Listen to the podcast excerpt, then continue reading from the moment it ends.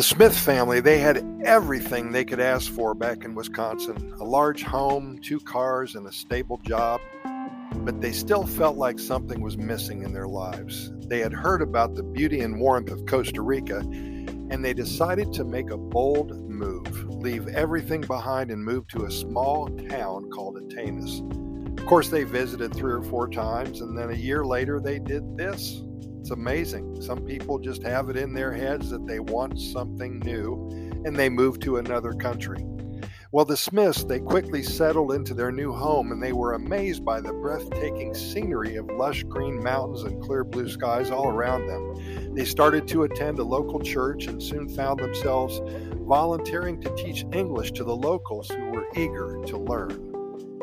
The family was determined to make a difference and help the community. They worked tirelessly to organize classes and create fun and interactive lessons. The Smiths quickly found that the classes were a great way to meet new people and form friendships within the community. And there were many other expats living there, and they helped out. They did some volunteering as well.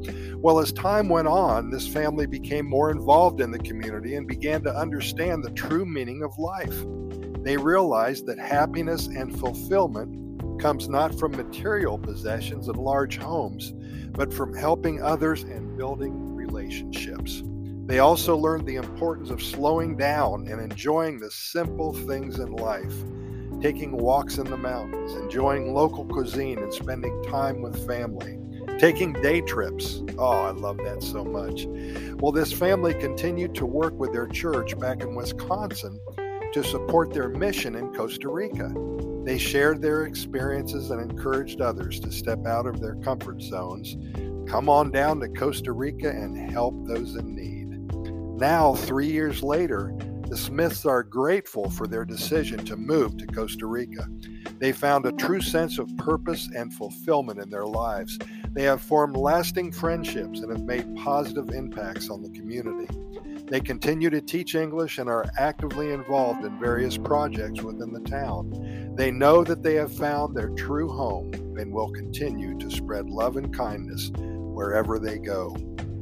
Stories like this, we hear about them at least a dozen times a week. And if you have a story, if you have an adventure, something, perhaps you fell in love in Costa Rica, anything that has to do with the Pura Vida lifestyle, and either visiting or living in Costa Rica, send us your story. We'd love to share with our close to 400,000 readers and listeners.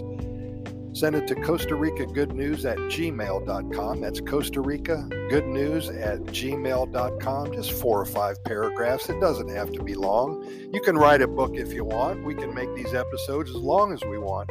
But if you only have maybe two or three minutes of something to say, we'd love to share it with our audience. Also, we would like to invite you to our website at Costa Rica GoodNewsReport.com. That's Costa Rica GoodNewsReport.com. We have links to our YouTube video channel there, over 550 videos created just for you. Costa Rica, Pura Vida lifestyle based.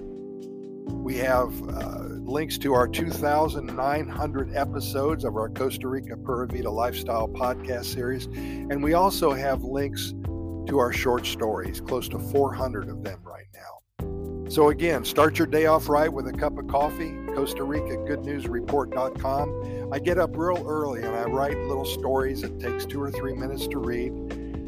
Perhaps a story about some good news coming out of Costa Rica. It's a great way to start the day.